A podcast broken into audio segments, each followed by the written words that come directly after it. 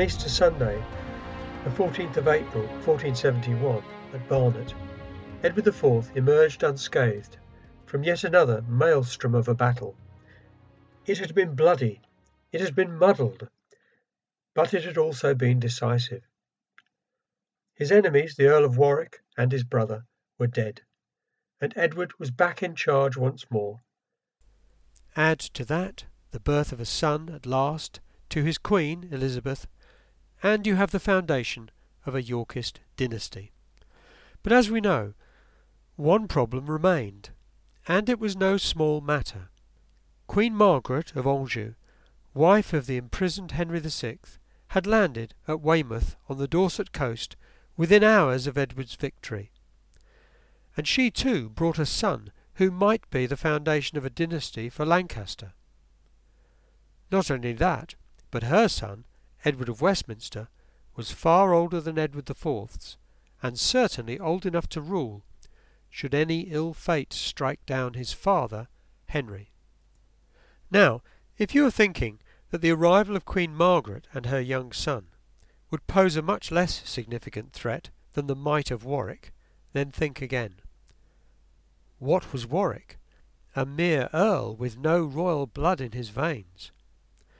All the same, you might wonder, after so much turmoil and upheaval, during which Edward IV had occupied the throne for years, why would anyone want to restore a king like Henry VI, who at every turn had shown himself incapable of ruling wisely? The answer comes in several parts, really. Firstly, Margaret was offering a clear alternative to York, a return to the legitimate line of kings, the heirs of the warrior king Henry V. Also, no man in 15th century England was keen to be an oath breaker. It was a convention by which men lived their lives. So the habit of loyalty was a strong incentive. Just consider how many men had fought and died for Henry VI already, despite his obvious shortcomings. Finally, Edward had promised a change for the better. Good government, offering prosperity, unity, and the rule of law. But he had not delivered on all of that, and some folk decided that perhaps God was giving them another chance to put matters right. Warwick himself had profited, albeit temporarily, from a groundswell of support for the old Lancastrian regime. The challenge now for Margaret was to recapture that enthusiasm, having carelessly allowed it to wane while she dithered in France. Hearing of Warwick's disastrous defeat would have come as a body blow to Margaret. Though she may have cared little what became of her new ally himself, she could ill afford to lose the massive resources he had gathered in her husband's name. Now she had a decision to make fight or flee. To fight would be to risk all on one throw of the dice. But would she ever have a better chance of recovering her husband's throne? She knew that she would not. One of her key advisers was Edmund Beaufort, Duke of Somerset, an experienced military commander. And for Somerset too, this was a last chance to regain his lost prominence in the kingdom.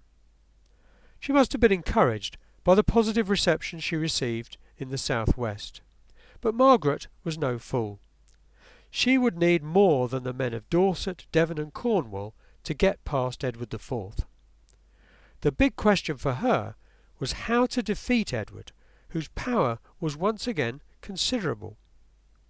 But though Edward had London and much support in the Midlands, his hold on other areas was less secure. In Kent, for example, where Warwick had been perennially popular, and the north, where there was much latent Lancastrian support. In those areas, Edward's control was tenuous at best. So Margaret, having reached Exeter and joined with the men raised in the far southwest, had to decide whether to head east to London to draw upon support from Kent and perhaps some other southern counties, or to link up with Jasper Tudor in the Welsh marches and then march north to the Lancastrian heartland. While she formed her strategy, Edward IV could only gather as large an army as possible and try to work out where she would go. He had patrols and scouts everywhere, seeking a definitive indication of Margaret's intended route. She, on the other hand, sent out parties of men in various directions to deliberately mislead him. So another game of cat and mouse developed. If Edward guessed wrong, Margaret would slip past him, and a little further down the line he would encounter her again with a much greater force at her back. Queen Margaret made her decision and headed north, and, as they say, the die was cast. Her army marched via Taunton, Wells, and then Bristol, at each point feinting to go east to confuse Edward.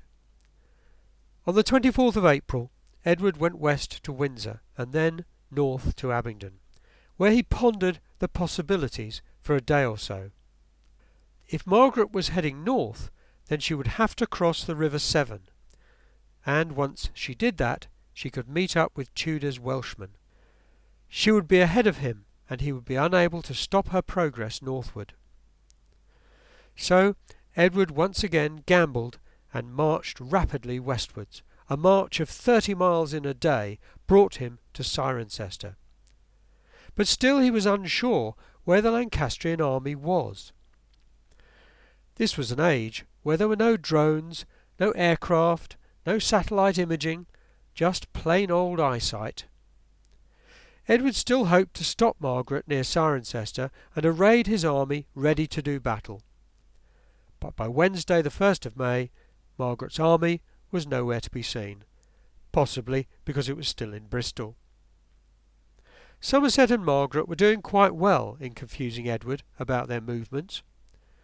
On Thursday the 2nd of May, Edward decided to make for Bristol, expecting to encounter the Lancastrians on the way and force them to fight. But instead they were racing north towards Gloucester, where they hoped to cross the River Severn. Edward, outmanoeuvred, could not now stop them from reaching Gloucester. But he sent riders ahead to the town, ordering the governor of Gloucester, Sir Richard Beauchamp, to close the gates to Margaret's army. All now hinged upon Beauchamp. It would not be too much of an exaggeration to say that the fate of Edward's crown lay in that one man's hands. Which way would he jump? There is evidence that there was some support for Margaret in the city, but Beauchamp owed his appointment to Edward, and thus decided to close the city gates. This made the Lancastrian position suddenly very dangerous. The Yorkist army was hard upon their heels, so they could not assault the city, and instead had to hurry on to the next river crossing, the ford at Tewkesbury, which they reached late on Friday, the 3rd of May. Edward, driving his troops hard, was catching up fast. He advanced for thirty miles, his army arrayed in their three battles as they were known, vanguard, centre, and rearguard, ready to engage the enemy at a moment's notice. But by the time they rolled up south of Tewkesbury and rested for the night, they were exhausted. Though Margaret's army could not now escape the Yorkists, for crossing the Severn whilst under attack would not be a great plan, she was actually in a strong position to fight. She could choose the battleground, and it was well chosen. To attack, Edward's men would have to advance through a warren of lanes and hedgerows, and cross several streams, climbing all the while before they could reach their opponents.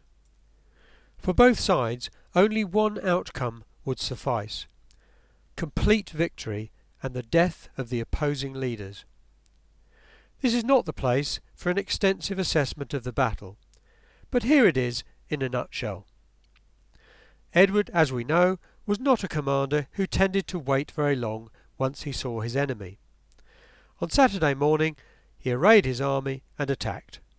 His vanguard, led by his younger brother Richard of Gloucester, found the assault hard going, but they did possess more guns and archers than the Duke of Somerset, and were able to put his defensive line under great pressure. Somerset responded by launching a swift and powerful counter-attack against Edward's centre. All hung in the balance as Gloucester was forced to turn to aid his brother. Gradually Somerset's men were forced back towards their own lines, and then a vital intervention came. Edward had positioned 200 men in nearby parkland, with a certain amount of licence as to what they should do during the battle. As it happened, they chose to intervene and made a massive difference. The cream of Somerset's force was routed and mercilessly hacked down in what is still known as the Bloody Meadow. Edward then pressed on with the jugular within his grasp. Though it seems that Prince Edward fought bravely, the second stage of the battle was brief. Along with many of his comrades, the 18-year-old prince, the last hope of Lancaster, was killed. A few others, such as the Duke of Somerset himself, sought sanctuary in nearby Tewkesbury Abbey. It did him little good, for Edward's soldiers simply dragged them back out to face their punishment. Men like Somerset, who had already been pardoned once by Edward, could expect no mercy, and a couple of days later they were executed. Queen Margaret, who had fled the field and forded the River Severn to escape, was soon captured, and the Lancastrian dream was over. But it wasn't quite the end, for there were reports of revolts in Kent and the north. Though Edward had won two crushing and politically decisive battles in the space of a mere few weeks, he must now persuade his exhausted men to go on the campaign trail once more.